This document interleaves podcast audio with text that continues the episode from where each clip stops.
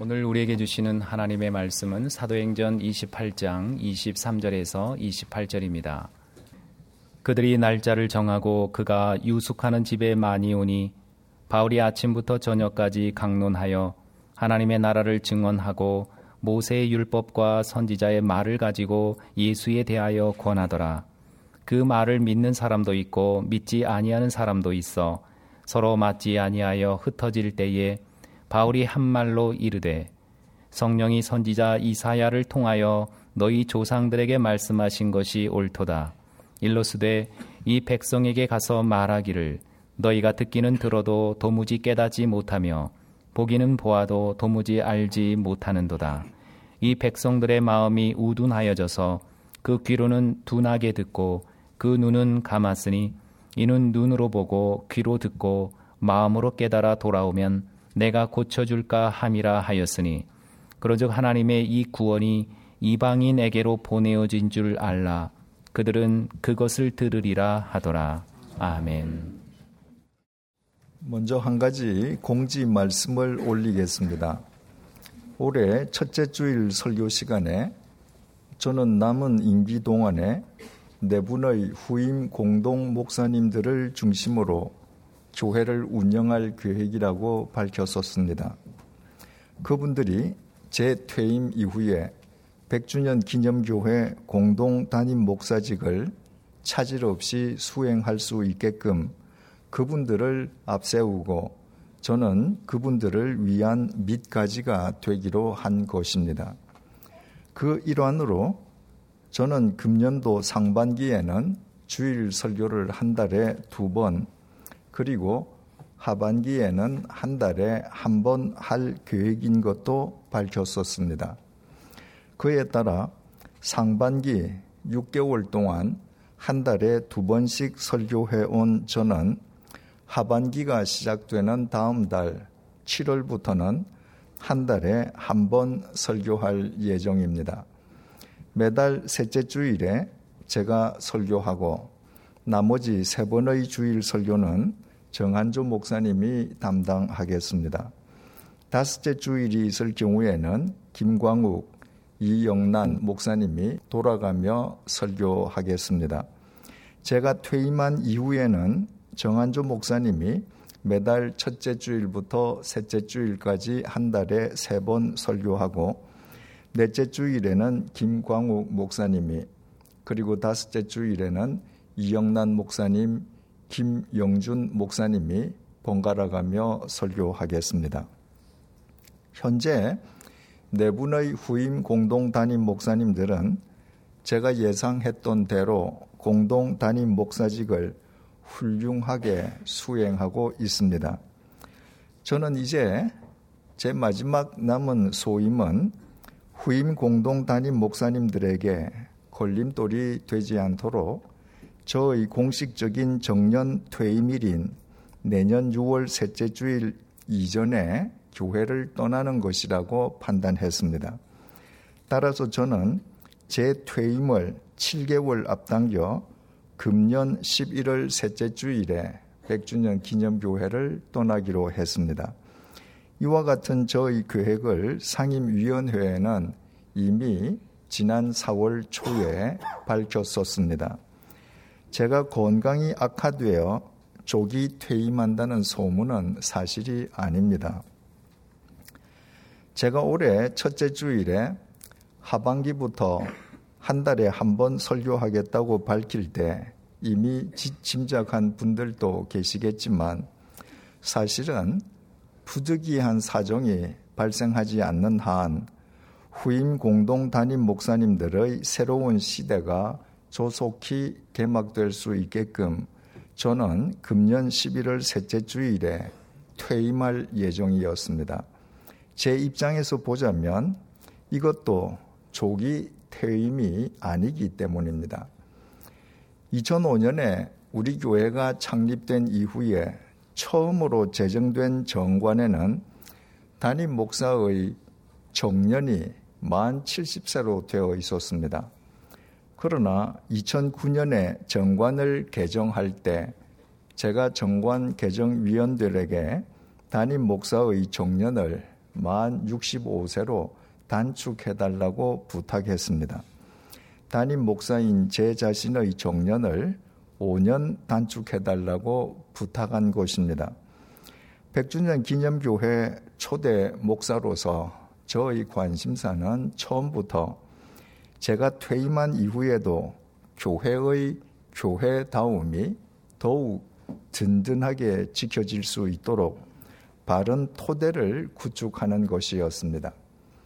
제 후임 목사는 필경 저보다 훨씬 젊은 분이 될 텐데 젊은 분이 만 70세가 되기까지 오랫동안 담임 목사직을 지키는 것은 당사자에게도 교회, 교회에도 긍정적인 면보다 부정적인 면이 더 많을 것입니다.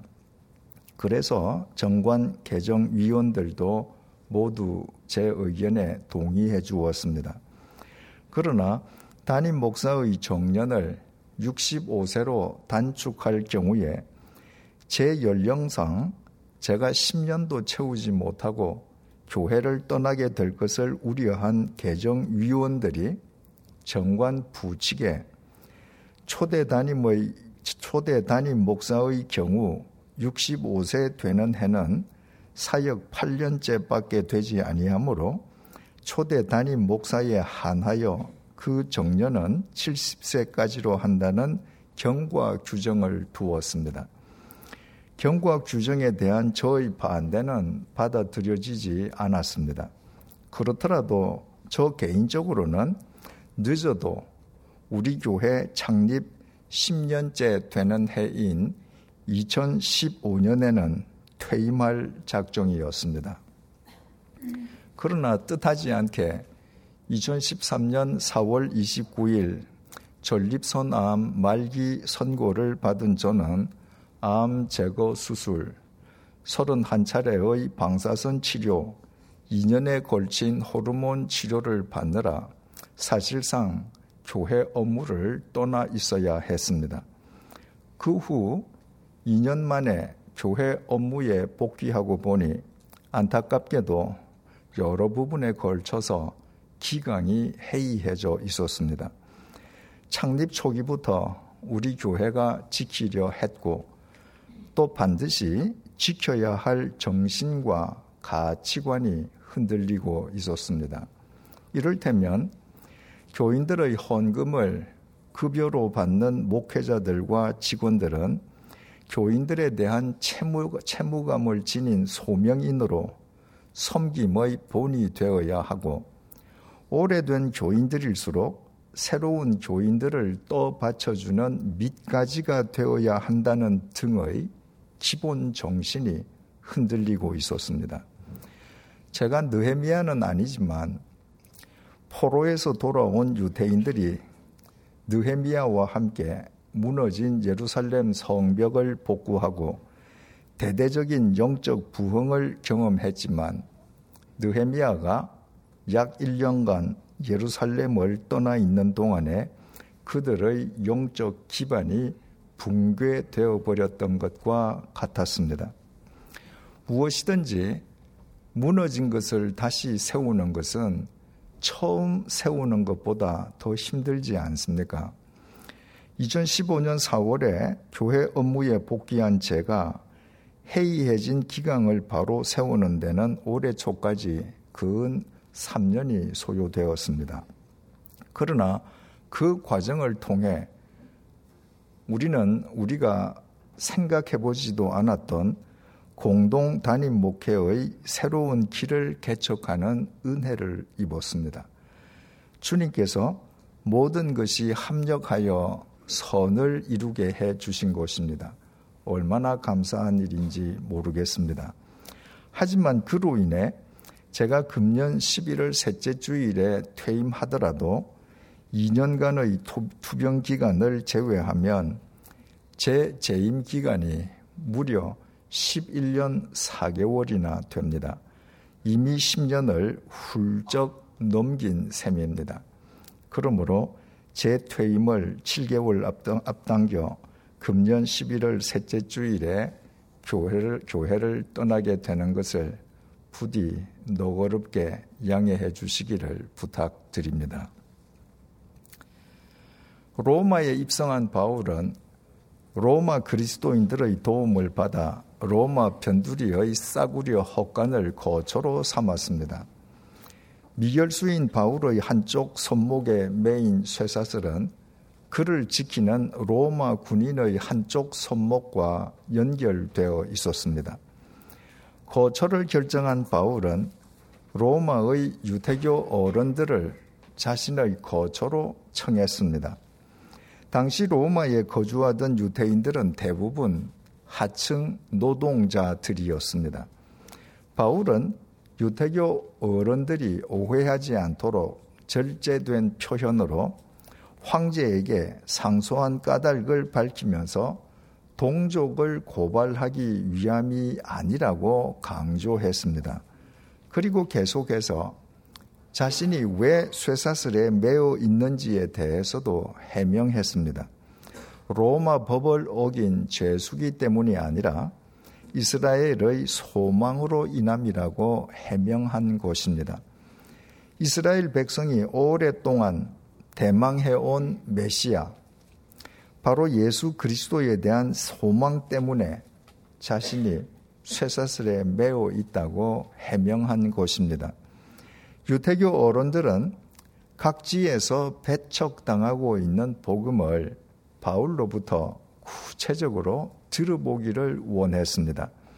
그들은 바울과 다시 만날 날짜를 약속하고 돌아갔습니다.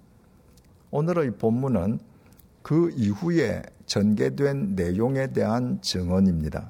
23절 상반절입니다. 그들이 날짜를 정하고 그가 유숙하는 집에 많이 오니 우리말 많이로 번역된 헬라어 플레이오는 많다는, 많다는 뜻의 형용사 폴리스의 비교급으로 더 많이 라는 의미입니다. 약속한 날짜가 이르자 바울을 처음 방문했던 유태교 어른들만 바울을 다시 찾아온 것이 아니었습니다. 유태교 어른들 외에도 복음에 관심이 있는 유태인들까지 처음보다 더 많은 사람들이 바울이 거처하는 싸구려 헛간에 운집했습니다. 23절 하반절을 보시겠습니다. 바울이 아침부터 저녁까지 강론하여 하나님의 나라를 증언하고 모세의 율법과 선지자의 말을 가지고 예수에 대하여 권하더라. 우리말 강론하다라고 번역된 헬라어 동사 액티데미는 본문에서 상세하게 설명하다는 의미로 사용되었습니다. 그리고 모세의 율법과 선지자의 말은 구약 성경을 일컫는 표현입니다. 바울은 자신을 찾아온 유대인들에게 하나님의 나라를 증언하면서 구약 성경이 예언하고 약속한 메시아가 나사렛 예수심을 상세하게 설명했습니다. 바울의 강론을 들은 유대인들의 반응에 대해서는 다음 시간에 생각해 보기로 하겠습니다. 오늘 우리가 주목하고자 하는 것은 바울이 유대인들에게 강론한 시간입니다.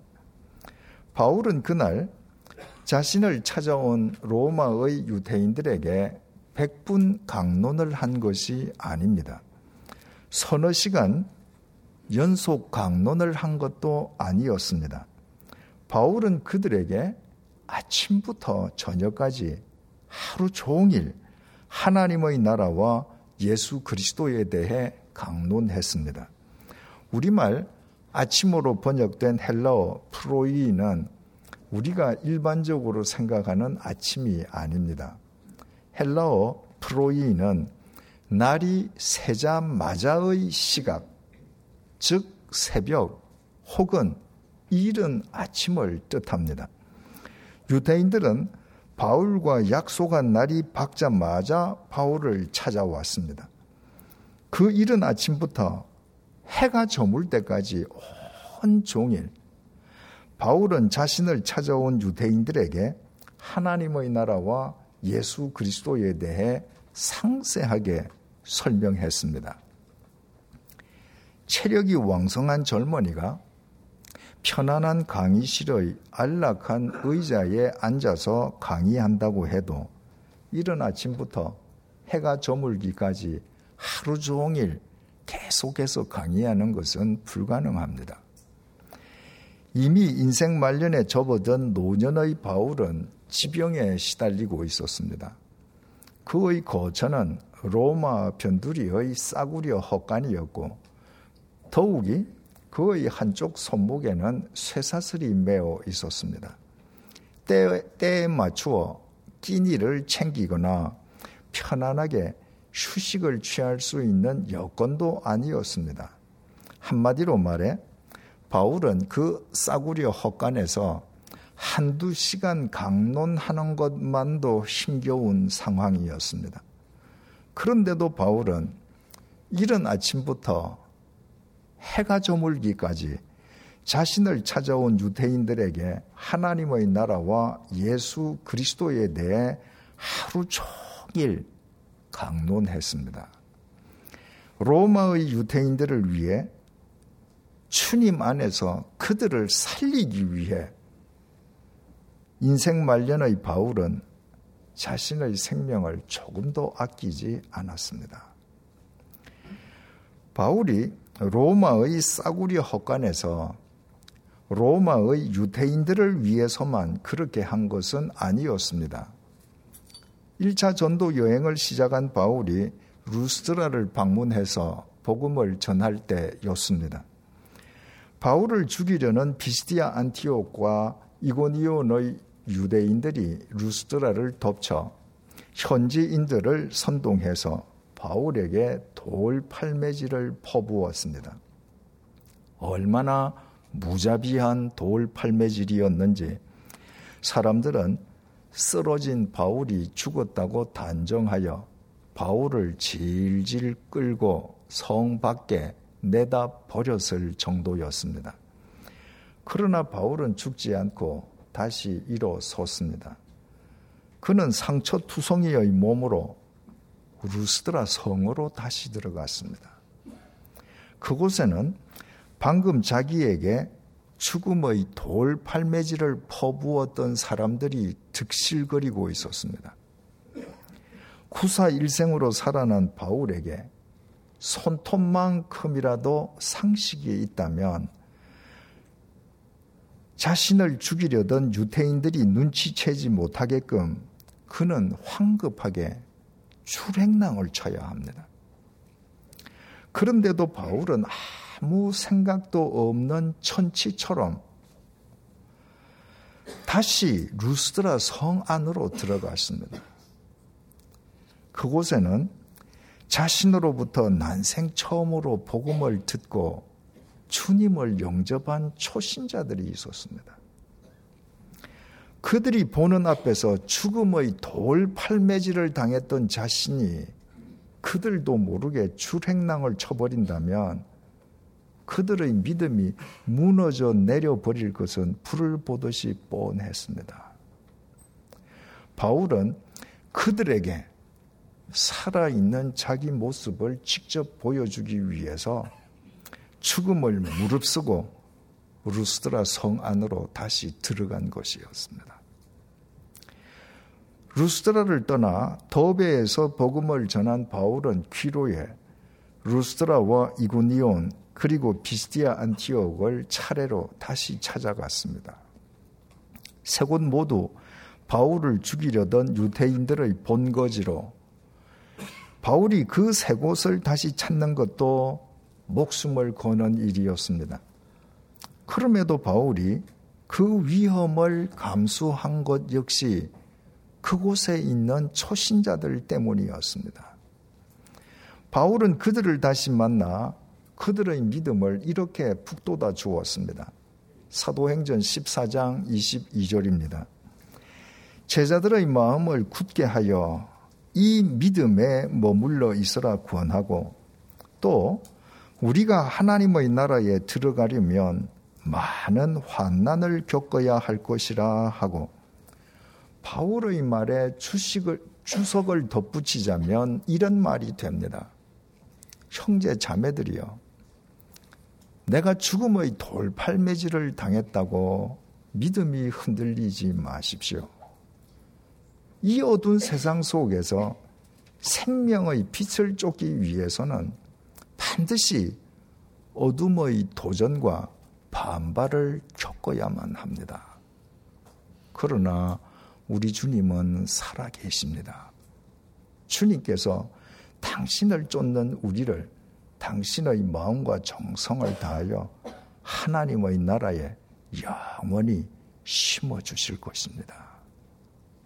바울은 그때에도 초신자들을 위해 자신의 생명을 아끼지 않았습니다.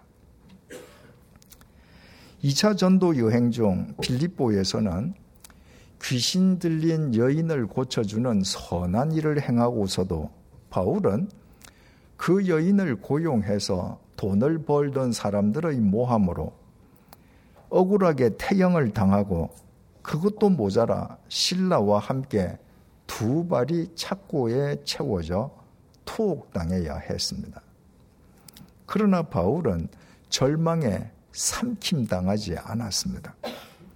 바울은 도리어 그날 한밤중에 신라와 함께 기도하면서 찬송을 불렀습니다. 그와 동시에 지진이 일어나며 감옥의 문들이 열리고 바울과 신라의 발에 채워져 있던 착고까지 절로 풀렸습니다. 잠에 골아 떨어졌다가 깜짝 놀라 일어난 간수는 감옥 문들이 열린 것을 알고 죄수들이 도망간 것으로 알아 칼을 빼어 자결하려고 했습니다. 감방 안에서 그 광경을 본 바울이 간수를 만류하였고 간수는 감옥의 문들이 열렸는데도 탈옥하지 않은 바울에게 굴복했습니다. 간수는 바울을 자신의 관사로 데리고 갔습니다. 그리고 온 가족과 함께 바울로부터 복음을 듣고 주님을 영접하고 주님의 이름으로 세례를 받았습니다. 그 시각은 한밤중이었습니다. 낮에 태영을 당한 바울이 두 발의 착고가 채워져 감방에 갇혀 있던 그 한밤중이었습니다. 어느 때보다 심신이 지친 바울이었지만 그날 그 한밤중에도 바울은 감옥 간수와 그의 가족들을 살리기 위해 자신의 생명을 아끼지 않았습니다. 3차 전도 여행 중 드로아에서는 이런 일도 있었습니다. 바울이 드로아를 떠나기 전날이었습니다. 바울의 인생 여정상 드로아의 그리스도인들과 이 땅에서 마지막으로 작별하는 순간이었습니다. 바울은 그날 다시는 보지 못할 드로아의 그리스도인들을 위해 한밤이 되기까지 하나님의 말씀으로 그들의 믿음을 다져 주었습니다.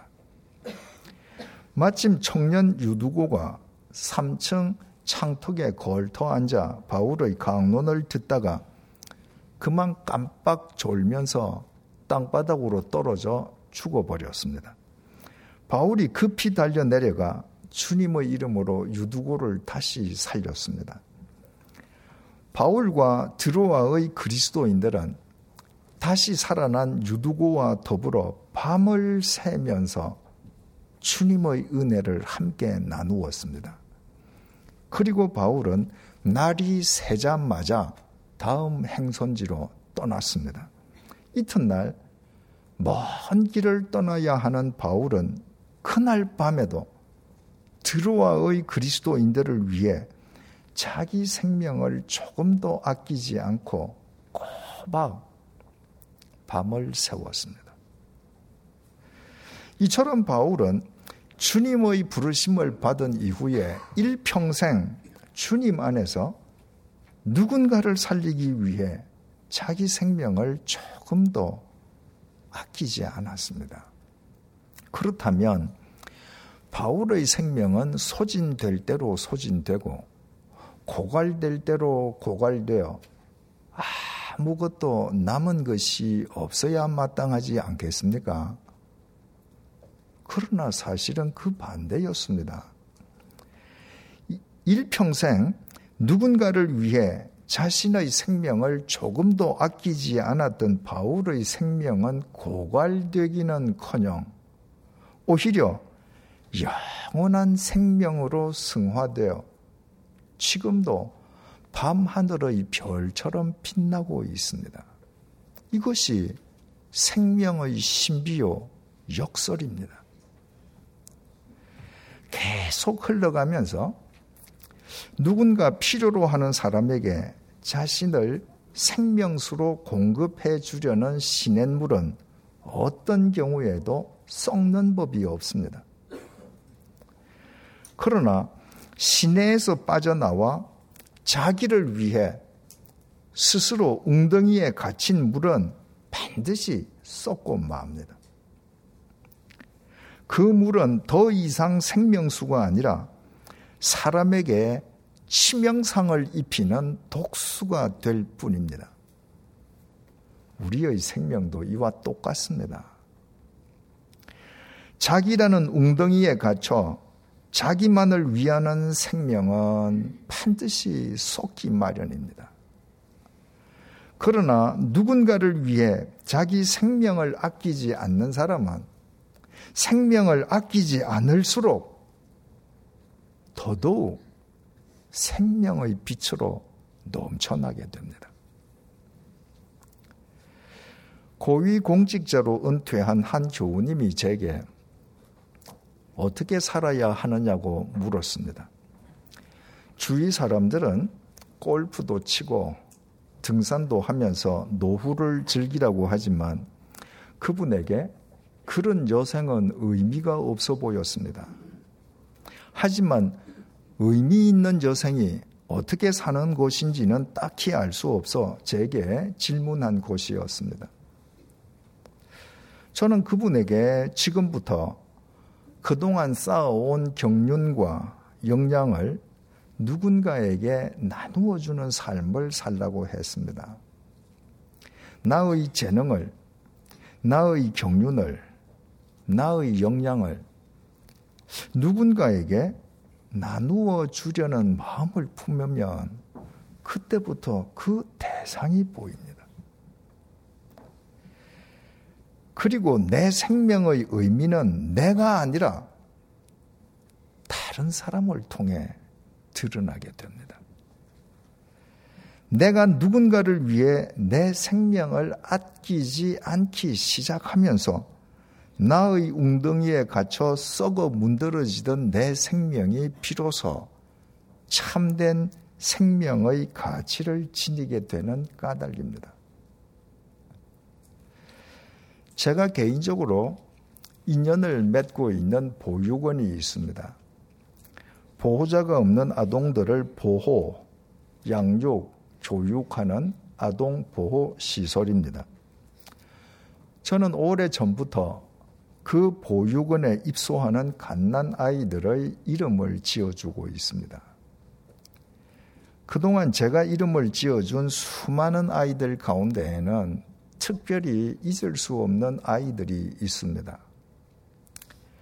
그 중에 한 어린아이의 서류에는 그 아이를 유기한 엄마의 편지 내용이 이렇게 적혀 있었습니다. 아가야, 엄마 사정만 생각하고 한 행동 너무너무 미안해. 책임감 없는 행동을 한 점 너무너무 미안해. 엄마는 아직 너무 어리고 너를 감당하고 함께 하기 힘든 것 같아. 밝고 건강하게 이쁘게 커졌으면 좋겠다. 엄마가 몸이 약해서 걱정돼.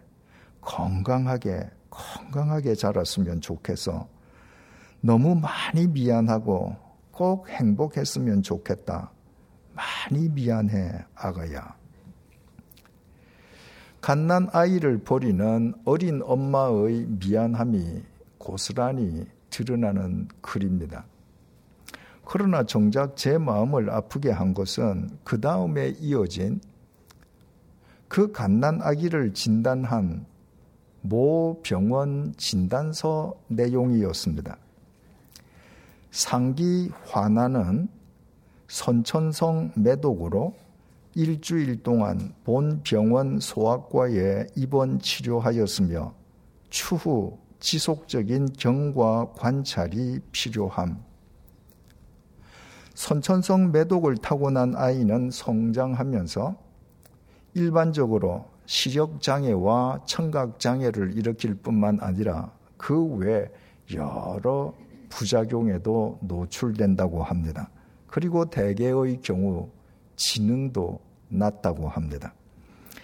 그 가련한 아가의 어린 엄마는 자기 생명을 자기 웅덩이에 가두어 두고 자기를 위해 허투루 사용하였다가 그가 낳은 어린 아가의 미래를 위험에 빠뜨리고 말았습니다. 그 가련한 갓난 아기의 미래는 곧 그 아기를 낳은 어린 엄마의 미래이기도 합니다. 그 어린 엄마가 앞으로도 자기 웅덩이에서 벗어나지 못해 자기 생명을 자기를 위해 계속 허투루 사용한다면 그의 미래 역시 온갖 치명적인 장애와 맞닥뜨릴 수밖에 없을 것입니다. 자기 웅덩이에 갇혀 자기만을 위해 소진하는 생명은 반드시 썩어 자신과 타인에게 동시에 치명상을 입히는 독수에 지나지 않기 때문입니다. 예수님께서는 우리를 살리시기 위해 당신의 생명을 조금도 아끼지 않고 십자가의 제물로 죽임당하셨습니다. 그래서 죽음을 깨뜨리고 다시 사신 영원한 생명의 구세주가 되셨습니다. 그 주님의 부르심을 받은 바울은 일평생 주님 안에서 누군가를 살리기 위해 자신의 생명을 조금도 아끼지 않았습니다. 주님께서는 그 바울을 당신의 마음과 정성을 다하여 시공을 초월한 영원한 사도로 영원히 심어주셨습니다. 내 생명의 의미는 내가 아니라 다른 사람을 통해 드러나는 법임을 잊지 마십시다.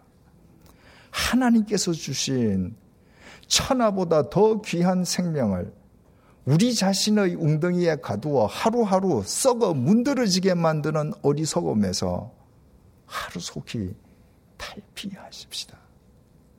바울처럼 주님 안에서 누군가를 살리기 위해 우리의 생명을 조금 더 아끼지 마십시다. 누군가를 살리기 위해 우리의 생명을 아끼지 않으면 아끼지 않을수록 주님께서 당신의 마음과 정성을 다하여 우리의 생명을 더욱 빛나게 심어 주실 것이요. 그 결과로 우리의 미래 역시 새로워질 것입니다. 기도하시겠습니다.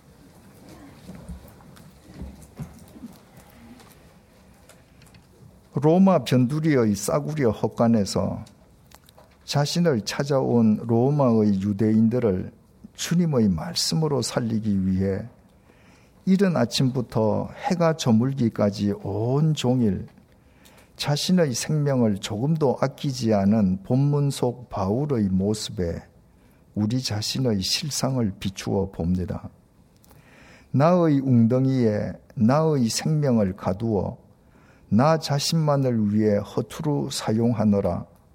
천하보다 귀한 나의 생명을 선천성 매독과 같은 독수로 오염시켜 온 나의 잘못을 회개하오니 용서해 주시기를 간구합니다. 내 생명의 의미와 가치는 내 자신이 아니라 다른 사람을 통해 드러나는 법임을 잊지 말게 해 주십시오. 주님처럼, 바울처럼 누군가를 살리기 위해 나의 생명을 조금도 아끼지 않으므로 주님 안에서 나의 생명이 더욱 생명의 빛을 발하게 해 주시고 그로 인해 우리의 미래가 더욱 새로워지게 해 주십시오. 예수님의 이름으로 기도드립니다. 아멘.